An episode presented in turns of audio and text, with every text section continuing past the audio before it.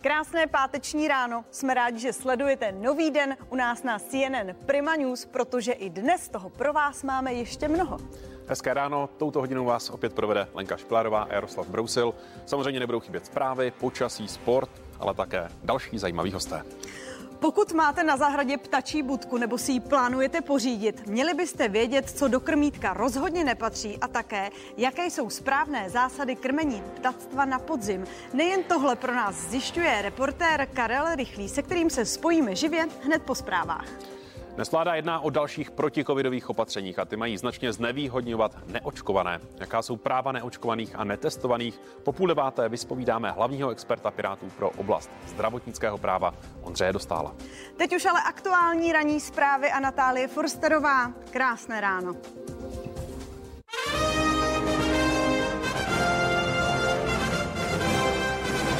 Krásné ráno, nový den pokračuje zprávami v osm hodin. I tohle se v nich dozvíte. Vláda jedná o zpřísnění protikoronavirových opatření. Na místě máme reportéra. Nový kabinet pěti koalice bude od pondělí připraven vládnout. C N N Prima News to řekl budoucí premiér Petr Fiala. A napětí mezi Běloruskem a Evropskou unii kvůli migrantům nepolevuje. Pandemie koronaviru v Česku dál sílí. Zdravotníci včera odhalili deset tisíc tři sta devadesát pět pozitivních případů. To je o dva tisíce více než před týdnem. Oproti včerejšku klesl počet pozitivních testů asi o tři tisíce.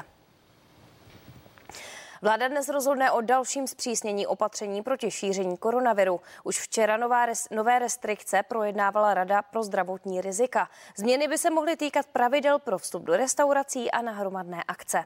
Jednání ve Strakově akademii sleduje reportér Jan Socha. Honzo, zdravím tě, dobré ráno. Tak od kdy by tato opatření mohla platit?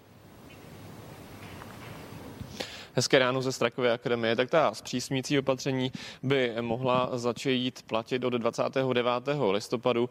Uvažuje se tedy, jak už si sama řekla, o tom, že by se zpřísnily podmínky pro vstup na hromadné akce, na tedy sportovní události, kulturní nebo také pro vstup do restaurací. Jedna z těch variant je, že by se už neuznával negativní test, ale pro vstup na tyto akce nebo do restaurací by stačilo pouze očkování nebo prodělaná nemoc. Je tady ale i další varianta, ke které se taky kloní někteří odborníci, že by byly uznávané testy, ovšem pouze ty provedené P C R metodou. Konec konců jedná se, nebo jednalo by se o zavedení takzvaného rakouského modelu, který tedy platí u našich sousedů, kde taky ta čísla v posledních týdnech stoupají a proto na to tamní vláda takto reaguje.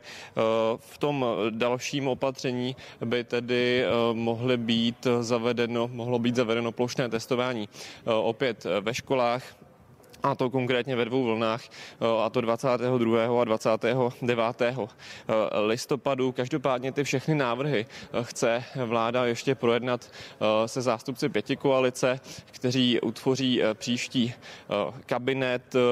Takže uvidíme, s čím tedy dnes vláda přijde. To jednání před malou chvílí skončilo, no a ty výsledky toho jednání by měl oznámit ministr zdravotnictví na tiskové konferenci, která začne v devět hodin a třicet minut a my vám je samozřejmě nabídneme živě. Kabinet koalic Spolu a Pirátů a Starostů bude od pondělí připraven vládnout. V našem vysílání to řekl lídr koalice Spolu a kandidát na premiéra pověřený sestavením vlády Petr Fiala. Důležitá je podle něj spolupráce s končícím kabinetem Andreje Babiše. Já mohu říct, že jsme pracovali prakticky od volebního večera. Připravili jsme v rekordně rychlém čase koaliční smlouvu, dohodu pěti politických stran, dvou koalic a jsme připraveni. A od pondělka budeme připraveni vládu převzít. Bude záležet na panu prezidentovi, jak se rozhodne, jak rychle ty ústavní kroky, které musí udělat on, jak je rychle bude uskutečňovat. Mně je jasné, že veřejnost vůbec nezajímá, jestli se dokážeme domluvit na nějakém termínu. Veřejnost zajímá, co se bude dělat v boji s covidem a této odpovědnosti jsme si vědomi. Opravdu mohu garantovat, že budoucí vláda žádné smysluplné opatření rušit nebude. Miloš Zeman by si přál, aby končící premiér Andrej Babiš kandidoval na prezidenta. Babiš to řekl v rozhovoru pro Blesk tečka cé zet. Podle něj ale něco takového není aktuální. Předseda vlády v demisi nyní hlavně doufá, že prezident jmenuje co nejdříve premiérem Petra Fialu. Kabinet nicméně podle jeho slov bude pracovat dál. Pan prezident se tak vyjádřil, myslím, v květnu pro Frekvenci jedna, že by mě volil, kdybych kandidoval, takže já jsem to jen v rámci toho dnešního rozhovoru zopakoval, ale teďka samozřejmě to není, není na stole. My jako vláda v demisi pokračujeme, musíme řešit situaci v covidu. Dnes ráno vláda podala demisi, osm třicet jsme to doručili do kanceláře. Mezi tím mě prezident poslal pověření, aby jsme fungovali dál v demisi.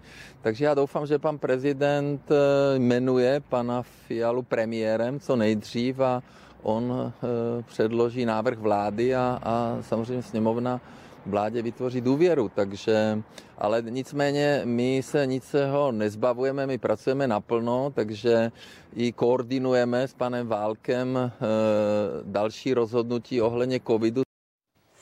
Německo od neděle řadí Českou republiku na seznam epidemicky vysoce rizikových oblastí. Zpřísněná opatření pak budou platit od neděle. Nově tak budou muset neočkovaní při cestě do Německa na deset dní do karantény nebo po pěti dnech předložit negativní test.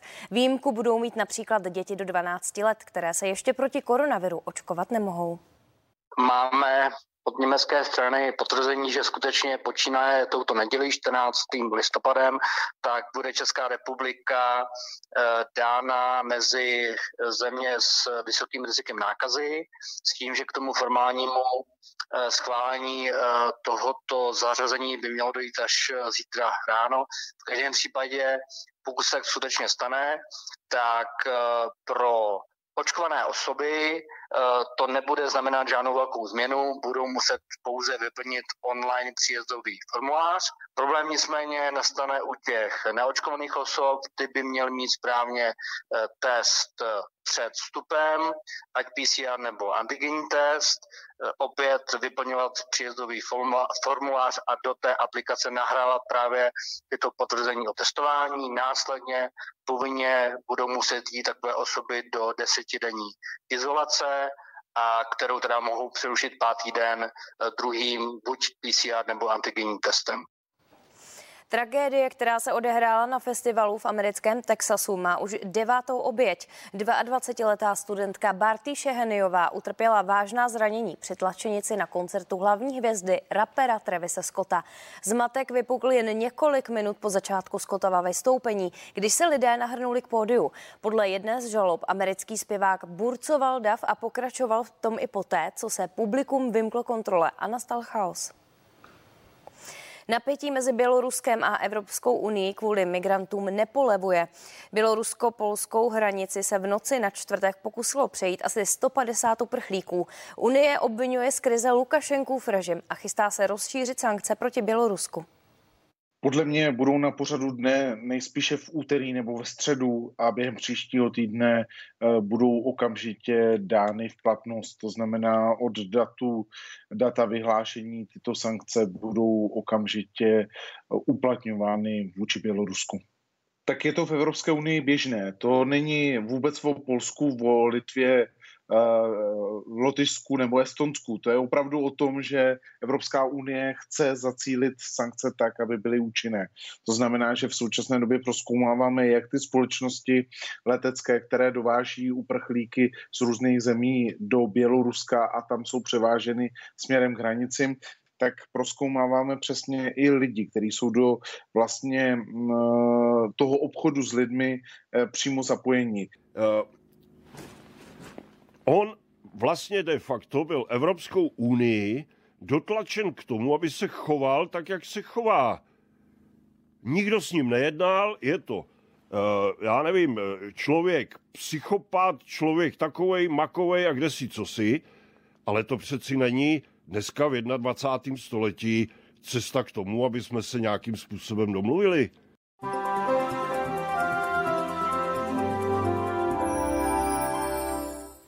Dobré ráno. I dnes bude pokračovat zamračené a mlhavé počasí a také chladné. Maxima čekáme jenom kolem pěti stupňů. Už teď po ránu je vidět na záběrech z družice tou okrovou barvou, že na většině našeho území se objevuje nízká oblačnost nebo také mlhy. Pouze na hřebenech hor ty růžové barvy ukazují, že tam je obloha jasná anebo polojasná. Teploty se pohybují většinou od plus pěti stupňů do jednoho, ale na hřebenech hor nad inverzí tam je i kolem sedmi stupňů nad nulou. Během dne tedy počítejte, že bude většinou zataženo nízkou inverzní oblačností nebo se budou objevovat mlhy a ojediněle může i mrholit. Na hřebenech hor bude jasno až polojasno, takže pokud můžete, vyrazte třeba tam. Během dne vystoupí teploty pouze na tři až sedm stupňů. Při déle, trvající, při déle trvajícím slunečním svitu, kterou má šanci hlavně v Moravskoslezském kraji, tak se teploty dostanou na hodnoty kolem deseti stupňů. Vůbec nejtepleji dnes bude znovu na Šumavě. Včera tam bylo dokonce osmnáct stupňů. Zítřek přinese trochu změnu, sice bude pořád hodně mraku, zataženo až oblačno, ale na východě území může být ze začátku polojasná obloha. Během dne se v Čechách od západu postupně přidá déšť anebo přehánky. Na Moravu a do Slezska dorazí srážky až během večera. Teploty vystoupí na čtyři až osm stupňů, na východě bude tepleji, v maximech kolem deseti. Krásný den.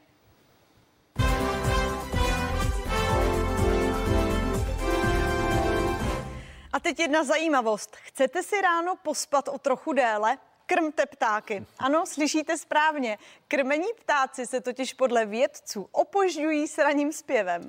Pokud máte na zahradě ptačí budku nebo si ji plánujete pořídit, měli byste vědět, co do ní rozhodně nepatří a také, jaké jsou správné zásady krmení ptactva na podzim. U ptačího krmítka už teď netrpělivě čeká náš kolega Karel Rychlý. Karle, stihl si už nakrmit nějakého ptáčka?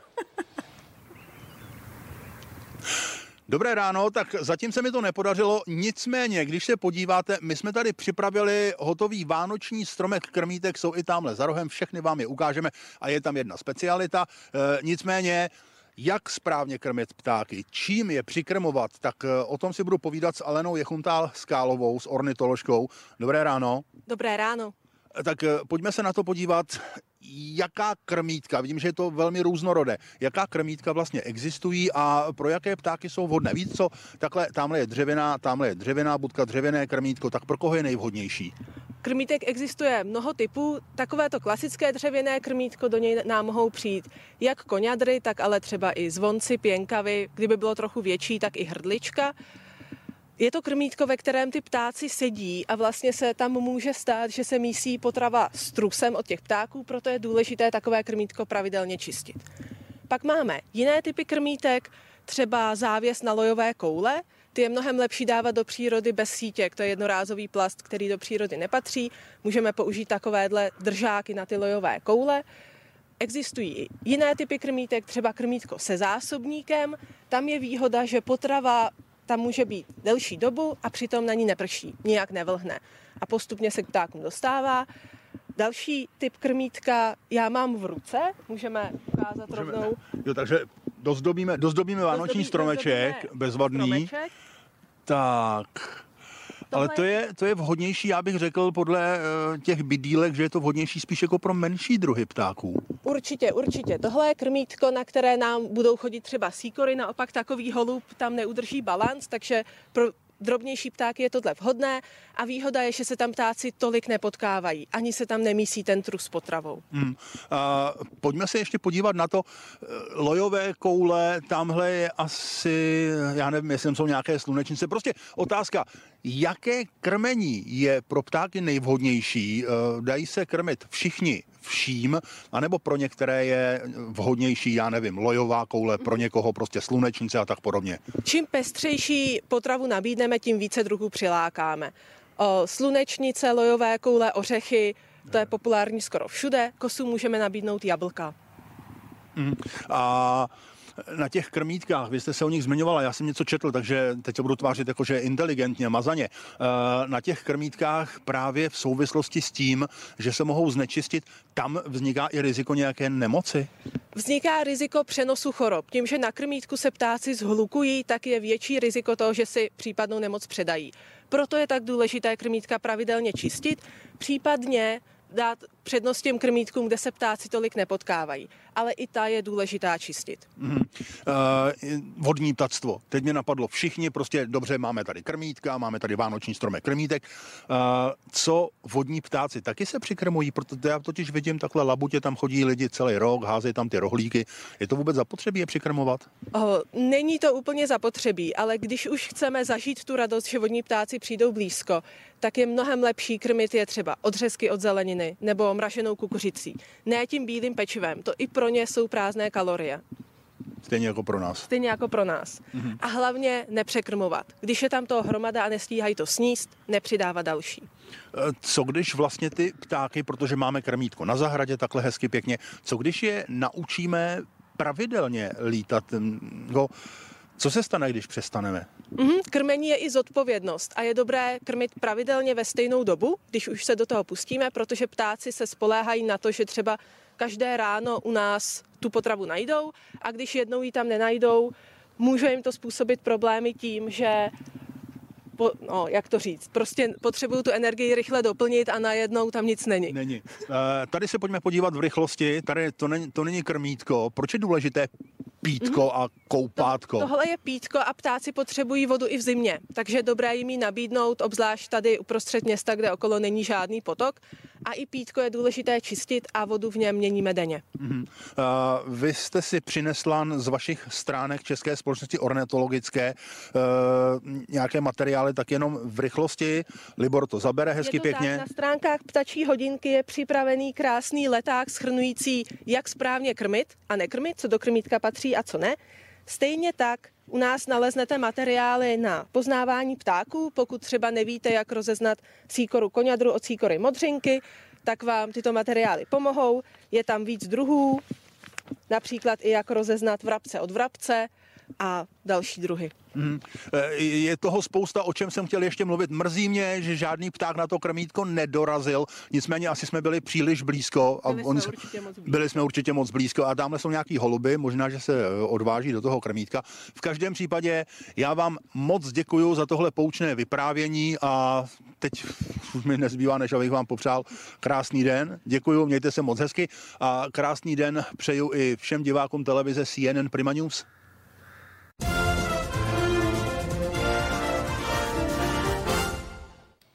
Čeští fotbalisté si zřejmě popletli datum a už včera večer si zahráli na Mikuláše. V přátelském utkání s Kuvajtem Olomouci řádně nadělovali. Připsali si nejvyšší vítězství od roku dva tisíce devět.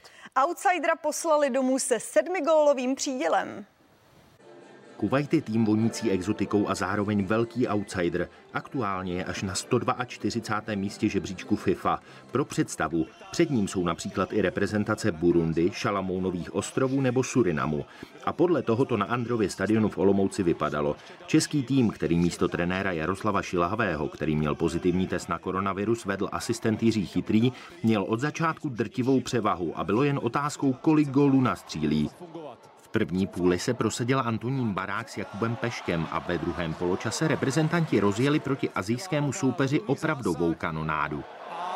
Chvíli po změně stran přidal svůj druhý gol v utkání Pešek a poté už na čtyři nula zvýšil po Sadílkově centru hlavou Tomáš Souček, který skóroval poprvé od poloviny srpna.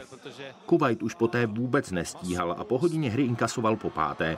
Prosadil se střídající obránce Filip Novák, který dal svůj druhý reprezentační gol v kariéře a odevzdaného soupeře ještě v závěru definitivně dorazil další čerstvý muž na trávníku Jan Sýkora, který dal stejně jako Jakub Pešek dva góly. Češi rozdrtili Kuvajt sedm nula a vítězně se naladili na úterní poslední zápas kvalifikace o postup na mistrovství světa proti Estonsku. David Kolář, C N N Prima News. A ve studiu je s námi opět Tomáš Zorek. Tomáš, ještě jednou dobré ráno. Dobré ráno. Vítězství sedm nula, tak to fanouškům dělalo asi hodně velkou radost. No, budeš se divit, ale vlastně ani ne. Ty ohlasy byly spíše takové rozpačité, protože oni ty bitvy s fotbalovými trpaslíky, a to teď nemyslím vůbec jako urážlivě, ale prostě jsou to země, které nejsou fotbalově tak vyspělé, jsou docela zrádné, jednak se to snadno podcení takový zápas.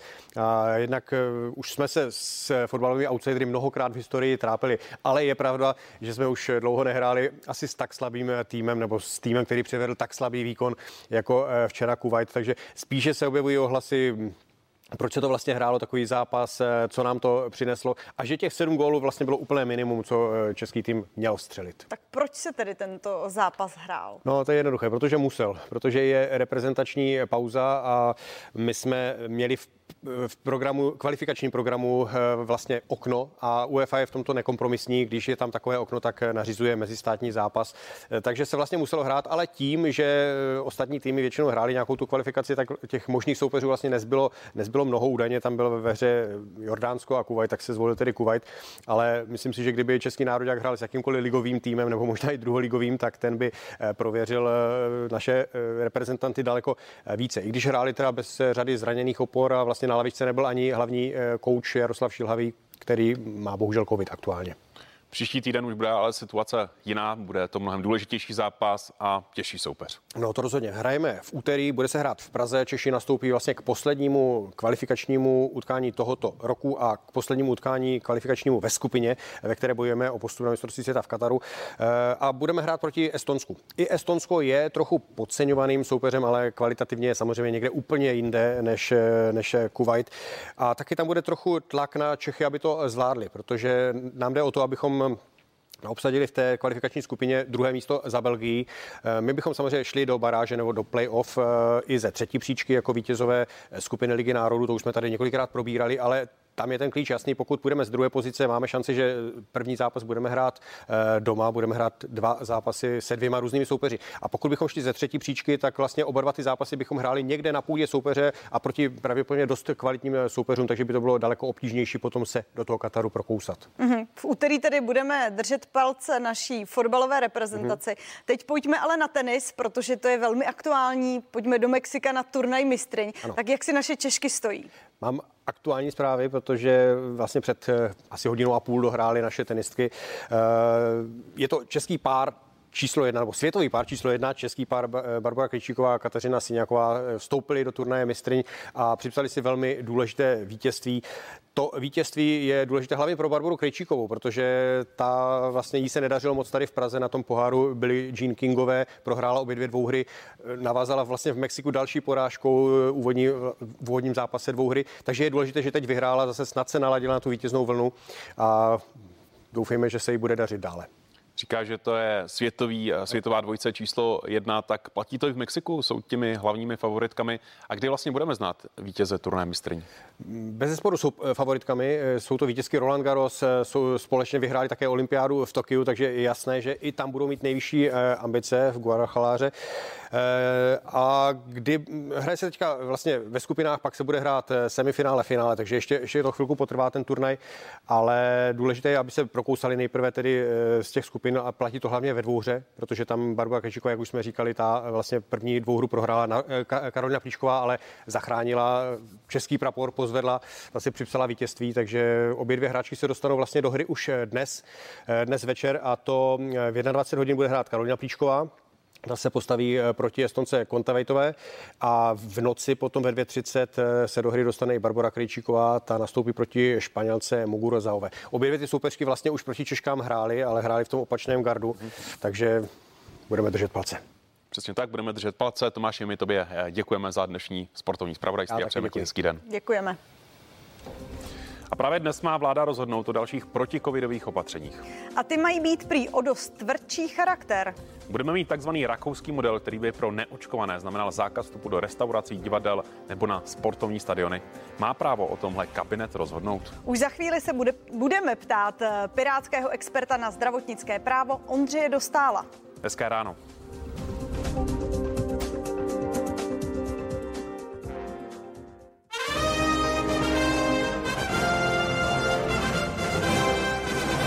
Krásné ráno je dvanáctého listopadu osm hodin a třicet minut a to znamená, že začínají poslední zprávy nového dne. O zpřísnění proti koronavirových opatřeních a zhoršující se epidemii dnes mimořádně jedná vláda. Výsledky oznámí dnes dopoledne na tiskové konferenci ministr zdravotnictví Adam Vojtěch. Šéf rezortu školství Robert Plaga už na svém Twitteru potvrdil, že od dvacátého druhého a dvacátého devátého listopadu čeká základní a střední školy plošné testování. Neočkovaní by do hospod chodit neměli. Tak to řekl ve včerejším pořadu Co Čechto politik evoluční biolog Jaroslav Flegr. Podle šéf kuchaře Martina Černohorského by ale kvůli nedostatku zákazníků mohly další restaurace začít krachovat. Nám budou chybět a v podstatě už spoustu restaurací zkrachovalo. Máte to nějak činnost. Spočítané zhruba procentuálně nebo no, okolí? Procentuálně je to zhruba kolem třicet procent. Já bych byl velice rád, aby ty hospody zůstaly otevřený co nejdýl a aby jsme ne, neměli zákaz vycházení zase, nebo prostě aby jsme ho měli co nejpozději, protože v lednu prostě to asi bez něj nepůjde. A tím pádem já bych je tam nepustil, protože ty nám tam zaplnějí potom ty nemocnice, ty jípky. To, že umře prostě neočkovaný dneska, vytestovaný, je něco kolem dvě procenta. Drží se to stabilně. Očkované je to půl procenta. Je to velikánský rozdíl. Základní problém, který dneska máme v České republice, není ani počet pozitivních lidí pro virus SARS-C o V dva v testu, ale to zásadní je to, že nevěnujeme přednemocniční kvalitní péči lidem, kteří patří do rizikové skupiny a kteří jsou pozitivně testováni. To znamená, že tito lidé, je to na nich, aby zjistili, zda některá z těch tří základních komplikací, jako je pokles bílých krvinek, tromboembolická nemoc, druhotný zápal plic, aby to na sobě vyhodnotili. Členská základna Pirátů dnes začne hlasovat o vstupu do vlády. Celostátní fórum strany v internetové anketě rozhodne o ratifikaci koaliční smlouvy koalic Spolu a Pirátů se starosty. Tu lídři všech zastoupených subjektů podepsali na začátku týdne. Výsledek hlasování bude znám v pondělí večer. Pro schválení musí dohodu podpořit alespoň šedesát procent členů. Andrej Babiš by skutečně mohl uvažovat o možnosti stát se prezidentem. Tak to si myslí politický komentátor Petr Kamberský. Podle něj je přání Miloše Zemana, aby Babiš na tento post kandidoval, velkou výhodou a může mu pomoci.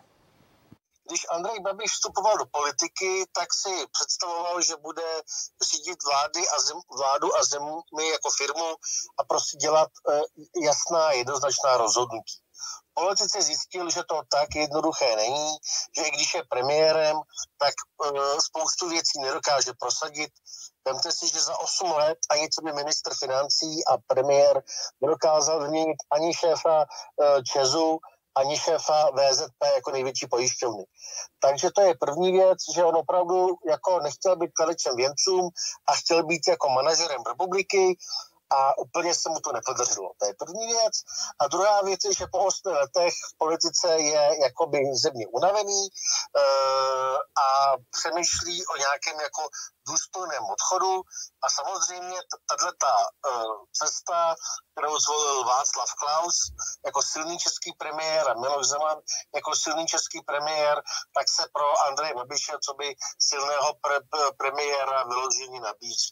Navíc by se tím vyřešili všechny jeho možné spory, protože když nebude v exekutivě, tak nemůže být e, obviňován ze střetu zájmu, takže by to zachránilo i jeho firmy, nebo teda zbavilo potíží jeho firem a i myslím, že by bylo ve, velmi obtížné na něj vymýšlet nějaká další trestní stíhání.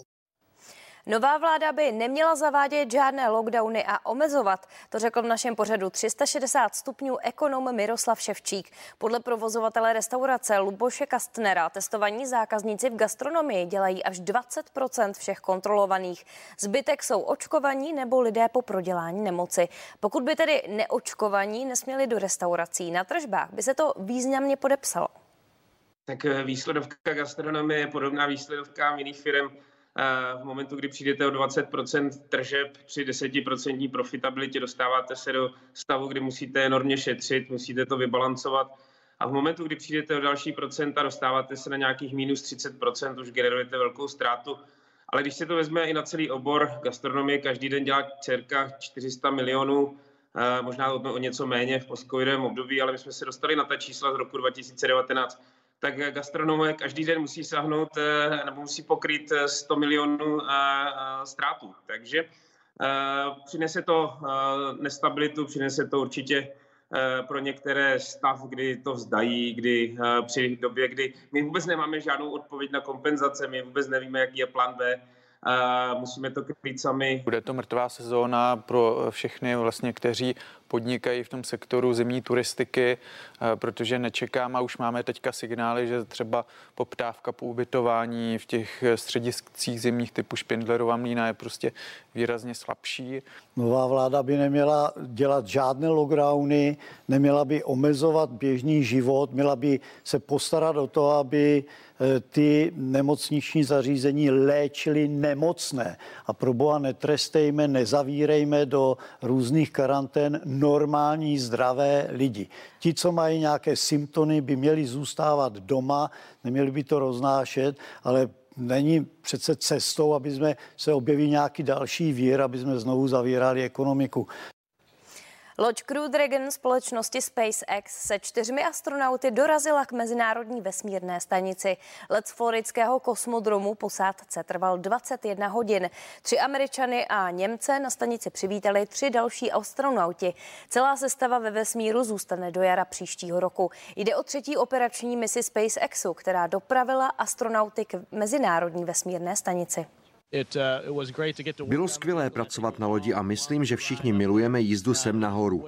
Proběhlo to hladčej, než jsme si dokázali představit. Byla to zkrátka úžasná a krásná jízda. Bylo hezké vidět a cítit, jak reagují motory, a pak to vidět na displejích. V New Yorku se prodal Van Goghův akvarel Snopy obilí za rekordní částku bezmála osm set milionů korun. Očekávala se přitom jen poloviční cena. Malba z roku osmnáct osmdesát osm zachycuje vysoké snopy slámy nad lidmi pracujícími na poli za slunečného dne. Akvarel nizozemského umělce ukradli nacisté při okupaci Francie za druhé světové války. Jedná se o zatím nejvyšší částku, kterou kdy sběratelé za akvarel tohoto postimpresionisty zaplatili. Miroš Birka nikdy nenatočil špatnou písničku a jeho hudba měla světové parametry. Tak na legendárního muzikanta vzpomínali ve včerejší tři sta šedesátce režisér filmu Meky Šimon Šafránek a také autor Birkovy biografie Honza Vedral. Meky vlastně nenatočil slabou desku. Natočil písničku, o které jsme jako mohli říct, že, že je špatná. A já jsem přesvědčený, že to byl ten zvláštní mix toho, že byl napůl Slovák, napůl Brit, ještě k tomu potom značnou část života po revoluci vlastně až do dneška strávil v Čechách. Takže ta osa Bratislava, Londýn, Praha se odrážela i v té i v té jeho tvorbě. A už v těch tuhých osmdesátých letech byla ta tvorba, měla světový parametry. Já si myslím, že je uhrančivej, že prostě uh, je takový jako přirozený a uhrančivej a jako dokázal jednak vlastně udělat, napsat ty hity, jakože tyhle ty, s kterýma vyhrál toho Slavíka. Myslím si, že mě tam jako imponuje i to, že vlastně pak dokázal změnit tu hru úplně, že začal dělat něco vlastně úplně jiného. A, a v těch devadesátých letech nebo na konci těch devadesátých let začal zase dělat něco úplně jiného, což si myslím, že je obdivuhodný. A ukazuje to na tu, mm, na tu jako ohromnou vitalitu a na to, že se fakt jako koukal furt dopředu. Jo? A že Že, že, že, že furt jako hltal ty nové věci.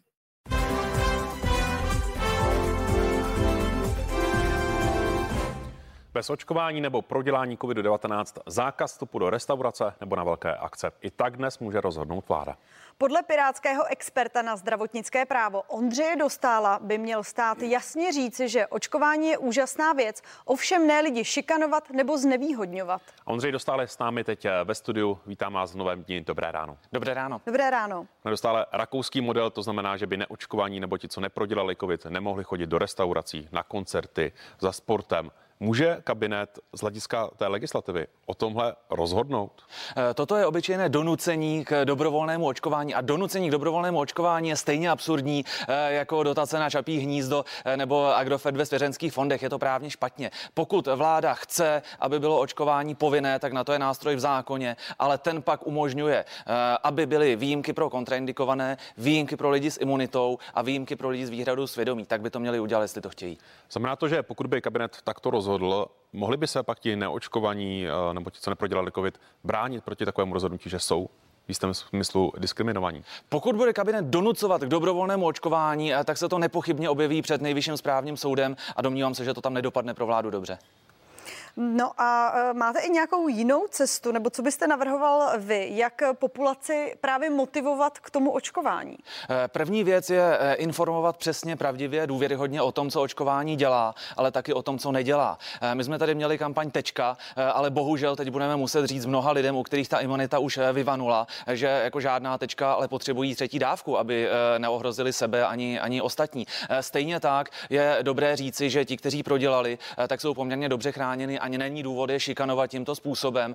Je otázka, zda vůbec snažit nebo chtít donucovat děti k očkování, protože ty sami jsou v celkem bezpečném stavu. Já bych se také zeptala, podle našich informací dochází často k manipulaci těch Q R kódů ve prospěch neočkovaných. Tak jak tomu zabránit a co takovým lidem hrozí za postih? Tak ti lidé, kteří nevěří vládní kampani, tak se snaží na tisíc způsobů ji obejít. Domnívám se, že dokud si vláda neobnoví důvěru, tak prostě nevymůže ta opatření. Ale v praxi, jak se tomu dá zabránit tedy aspoň? V praxi by se tomu dalo zabránit jedině tak, že by u, u každého sportoviště, v každé restauraci byl policista s hygienikem, kteří mohou koukat do toho ISINu dovnitř a tím pádem se to zidentifikovat. To ten hospodský v životě udělat nemůže. Ještě jenom, jaký postih hrozí lidem, kteří toto dělají? Tak ty postihy jsou drakonické, jako ty pokuty se naštěstí jako ukládají spíš jako v nižších tisících, ale kdo by jako podved, podváděl úmyslně, tak tam, ty, ty, tam můžou být drakonické.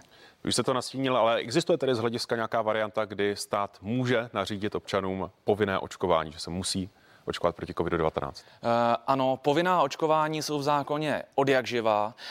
Uh, takzvaná pravidelná očkování mohou být buď na celou populaci, nebo jenom na některé skupiny. A jak znova říkám, toto řešení má výhodu, že zde jsou důvodné výjimky pro kontraindikace, pro lidi s imunitou, která se vyšetřuje před povinným očkováním a je tady i ta zmíněná výhrada svědomí. Vy jste v rozhovoru pro Reflex řekl, že vláda záměrně porušuje zákon a nutí k tomu i úředníky. Co konkrétně jste tím myslel?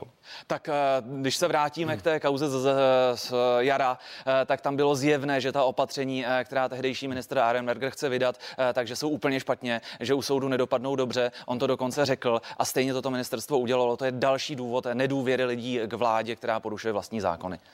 Vy pravidelně zveřejňujete čísla, která ukazují ten poměr třeba očkovaných a neočkovaných i další ty poměry. To jsou data určené primárně pro zákonodárce.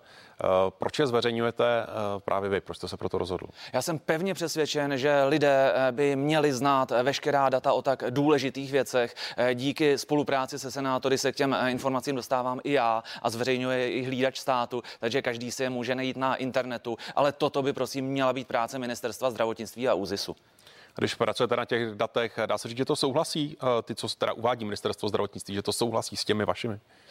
Já se každý den dívám na ta data, která se posílají těm poslancům a senátorům a dívám se, jestli pasují do těch izraelských, švédských, amerických studií, které říkají přesně to, že to očkování výborně chrání nějaký čas, pak ta ochrana klesá a bude potřeba třetí dávka, anebo je zapotřebí už se zase testovat. Hmm, jaký tedy máte názor na uznávání protilátek? Je to tedy způsob, kterým se bezpečně prokázat ta bezinfekčnost nebo nikoliv?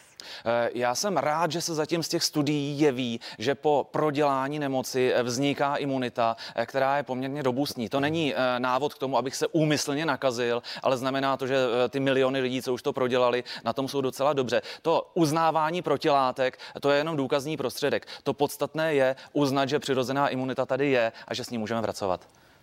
A je tohle právě ta jediná cesta, tak jak to slyšíme do Ministerstva zdravotnictví, očkovat se? Domnívám se, že u některých lidí, zejména u dětí, u prodělavších bezrizikových, ty můžeme z veškeré té šikany opatřeními vynechat. Naopak musíme pečovat o lidi, u kterých i to očkování má jenom omezený efekt. Na ty musíme soustředit práci praktických lékařů, návštěvní službu, edukaci rodin a podobně. Ta současná vláda slibuje, že nedojde k žádnému úplnému lockdownu. Nevíme, co může přichystat vláda nová, ve které jsou i Piráti. Když sledujete ta aktuální čísla, počty nakažených, počty hospitalizovaných, myslíte, že tu může dojít k lockdownu, třeba o Vánocích, tak jak hrozí někteří odborníci? Já bych byl velmi proti, ono je bohužel možné, že tato vláda tady ještě o Vánocích bude a ten lockdown udělá. Já bych byl proti z toho důvodu, že mnohem důležitější je soustředit se právě na to, aby se zdravotní péče, včetně léků, které už na COVID jsou, se včas dostali k těm rizikovým, kteří se nakazí. Naopak ten lockdown, jak výborně řekli ekonomové včera, je extrémně drahý a dlouhodobě by nás poškodil i v tom, že bychom neměli peníze na zdravotní péči. Jak byste tuto situaci tedy řešili? Okamžitě zajistit, že každý praktický lékař ze své skupiny pacientů vybere ty, kteří jsou v riziku, kteří dosud nebyli očkováni nebo nemají třetí dávku, provede návštěvní službu, provede edukaci příbuzných, pokud ten člověk sám už rozhodovat není schopen, takové lidi nezasáhnete, prosím, žádnou kampaní a za to to musí být těm praktikům samozřejmě řádně zaplaceno. A mají na to čas? Praktici. Podívejte, tohle je tak důležitá věc, že na toto si ten čas musí udělat a skutečně zatím musí jít i peníze, které tu časovou náročnost a všechnu tu práci s tím dostatečně ohodnotí. Dobře, to je tedy očkování, ale jak zabrzdit to, aby se ostatní lidé nenakazili, protože ty čísla jsou opravdu alarmující. Jsem přesvědčený, že počet pozitivních není to, čeho bychom se měli bát. To podstatné je, jestli se nám do nemocnic nedostanou ti rizikoví. A k tomu směřuje právě to, co jsem řekl, kdežto pokud jde o ty prosté pozitivity, tak tam jsou země, které už dnes úplně rozvolnily opatření a nevypadá, že by vymírali. No, odborníci právě tvrdí, že uh, už to nebude dlouho trvat a uh, v nemocnicích bude také ta situace kritická. Ale to je právě proto, že dneska se těmi opatřeními, dle mého názoru úplně zbytečně, soustředujeme na děti, na mladé bezrizikové lidi. Když regulujeme sportoviště, tak asi nezasahujeme úplně ty seniory, kteří naopak potřebují ochranu tím, tou návštěvní službou, tím praktickým lékařem a tou včasnou dostupností těch léků na COVID, pokud se nakazí. Vy zmiňujete právě děti. Už jste říkal, že v podstatě nepodporujete očkování dětí, protože to u nich není potřeba. Právě ve velkém napětí zůstávají školy. Vláda sice také slibuje, že školy nezavře. Nicméně, jak ta čísla stoupají, školy jsou v napětí, navíc spousta škol, spousta tříd končí v karanténě. Jak tedy řešit tu situaci ve školách, když ne očkování? Předně, prosím vás, neposlouchejte politiky, pokud by říkali, jestli nějaký lék je nebo není potřeba. Na lék se běžte zeptat svého praktického lékaře, zde dětského praktika, který podle konkrétních vlastností toho dítěte posoudí, zda to očkování dát, anebo nikoliv. Pokud jde o ty školy, tak já jsem přesvědčený, že školy bychom měli vynechat z veškerého zavírání, protože že prostě u dětí si nemůžeme dovolit další ztracený rok. To znamená, že když teď je situace taková, když je jedno dítě nakažené ve třídě, celá třída končí v podstatě karanténa mimo očkovaných, kterých je minimum. Znamená to, že ani tato karanténa by neměla být, že by měla zůstat ta výuka ve školách, nekombinovat se s distančním, protože často to končí tak, že půlka třídy sedí ve třídě, půlka je doma připojená na počítači. Pro ty učitele je to hodně komplikovaná situace, jak tu hodinu vést. Já s tím mám velmi osobní zkušenost jako rodič dítěte na prvním stupni. Tady ta kombinovaná výuka prostě u těch malých dětí nefunguje. Přitom, jak jsme byli v karanténě, tak samozřejmě jsme byli negativní. Jo, my máme konkrétně ty děti už pro, jaksi promořené, prodělali společně se mnou. Takže takové děti, jak si odstavit od té možnosti prezenční výuky, je kruté a špatné. A vy jste osobně očkován? Já nejsem očkován, já jsem prodělal, mám změřené protilátky, jsem milionkrát testovaný, teď jsem testovaný a skutečně ty studie asi říkají pravdu, protože zatím se u mě žádná nákaza neprojevila. A poté se necháte naočkovat, až vám vyprší ta bezinfekčnost? Uh, já v tento moment uh, mám vypršeno, to znamená, teď se ha. můžu testovat, kdyby byl rakouský model, uh, tak bych se musel zavřít doma, uh, ale jsem přesvědčený, že ta ochrana, uh, která podle i německé společnosti pro virologii trvá minimálně rok, ale nejspíš mnohem déle, tak u mě je přítomná taky. Když se krátce zeptám na to testování, testujete právě i své děti? Jaký názor máte na to testování ve školách? Mělo by se tam vrátit? Tak samozřejmě testujeme, protože to je součástí toho, s čím se ty děti denně setkávají. Samozřejmě stále vychází negativita, stojí to spoustu peněz, pro ty děti to nějak zvlášť neobtěžuje. Myslím si, že občasné testování je dobré pro zjištění, co se v té společnosti děje, ale jako ochrana před šířením, už proto, že ty děti není kam zavřít do karantén, ty děti se vrátí domů, tak na to toto fungovat moc nemůže. Říká Ondřej Dostál, my děkujeme, že jste byl naším hostem a přejeme vám hezký a úspěšný den. Já děkuji za pozvání.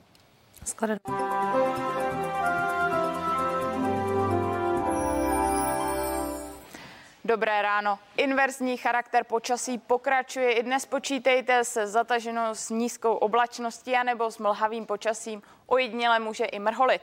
A podobně je tomu už teď po ránu. Na většině našeho území je zataženo, mlhavo, ojediněle mrholí, ale na hřebenech hor tam přece jenom se objevuje modrá obloha a také jsou tam i nejvyšší teploty, pohybují se i kolem plus sedmi stupňů a je to právě proto, že je to nad tou teplotní inverzí. Během dne bude oblačnost vypadat zhruba takhle. Všude, kde je oranžová barva, bude zataženo, mlhavo. Tam, kde vidíte černá místa, to znamená, jak už jsem říkala, hlavně kolem hor, tak tam bude jasná až polojasná obloha. Z nízké oblačnosti může výjimečně i mrholit.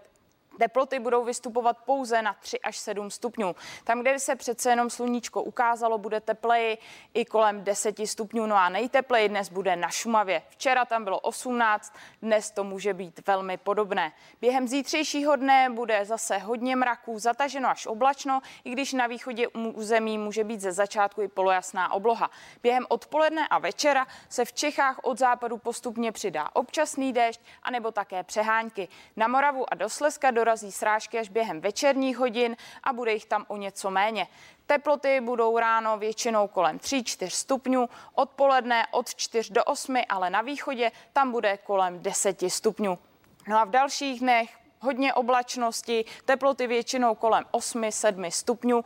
Vypadá to, že v neděli se může přece jenom někde sluníčko objevit, ale v dalších dnech postupně zase teplotní inverze. Krásný den.